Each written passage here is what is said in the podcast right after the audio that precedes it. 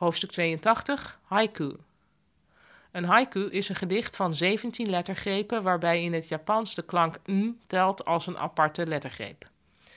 In elke haiku zit een woord dat refereert aan het seizoen, dat is de kigo, letterlijk het seizoenswoord. De beroemdste haiku gaat zo: O oude vijver, een kikker springt van de kant, geluid van water. De kigo in dit gedicht is het woord kikker, omdat je daaruit kunt afleiden dat de scène zich in de zomer afspeelt.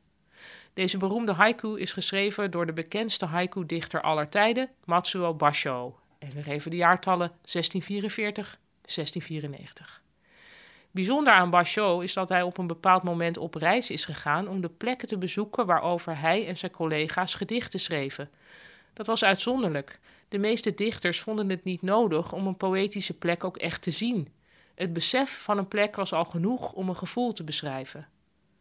Bachot was de eerste dichter die wel echt op pad ging en hij maakte van zijn tocht een min of meer gefictionaliseerd reisverslag. En dat heet De smalle weg naar het verre noorden, vertaald door Jos Vos. Even een citaat. Van daaruit trokken wij naar de dodelijke rots. Dankzij de magistraat kon ik er te paard naartoe. De stalknecht vroeg: Wilt u een gedicht voor mij schrijven?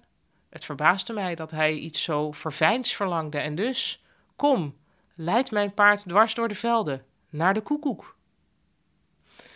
Gedichten waren in die tijd in Japan heel belangrijk, maar blijkbaar was het toch verbazingwekkend dat een stalknecht in deze kunstvorm geïnteresseerd was.